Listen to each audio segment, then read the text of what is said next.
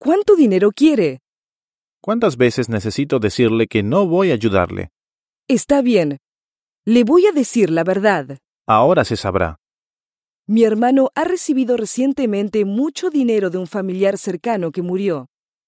¿Y qué tiene que ver eso conmigo? Yo quiero estar segura de que mi hermano no está casado ni viviendo en relación con esa muchacha.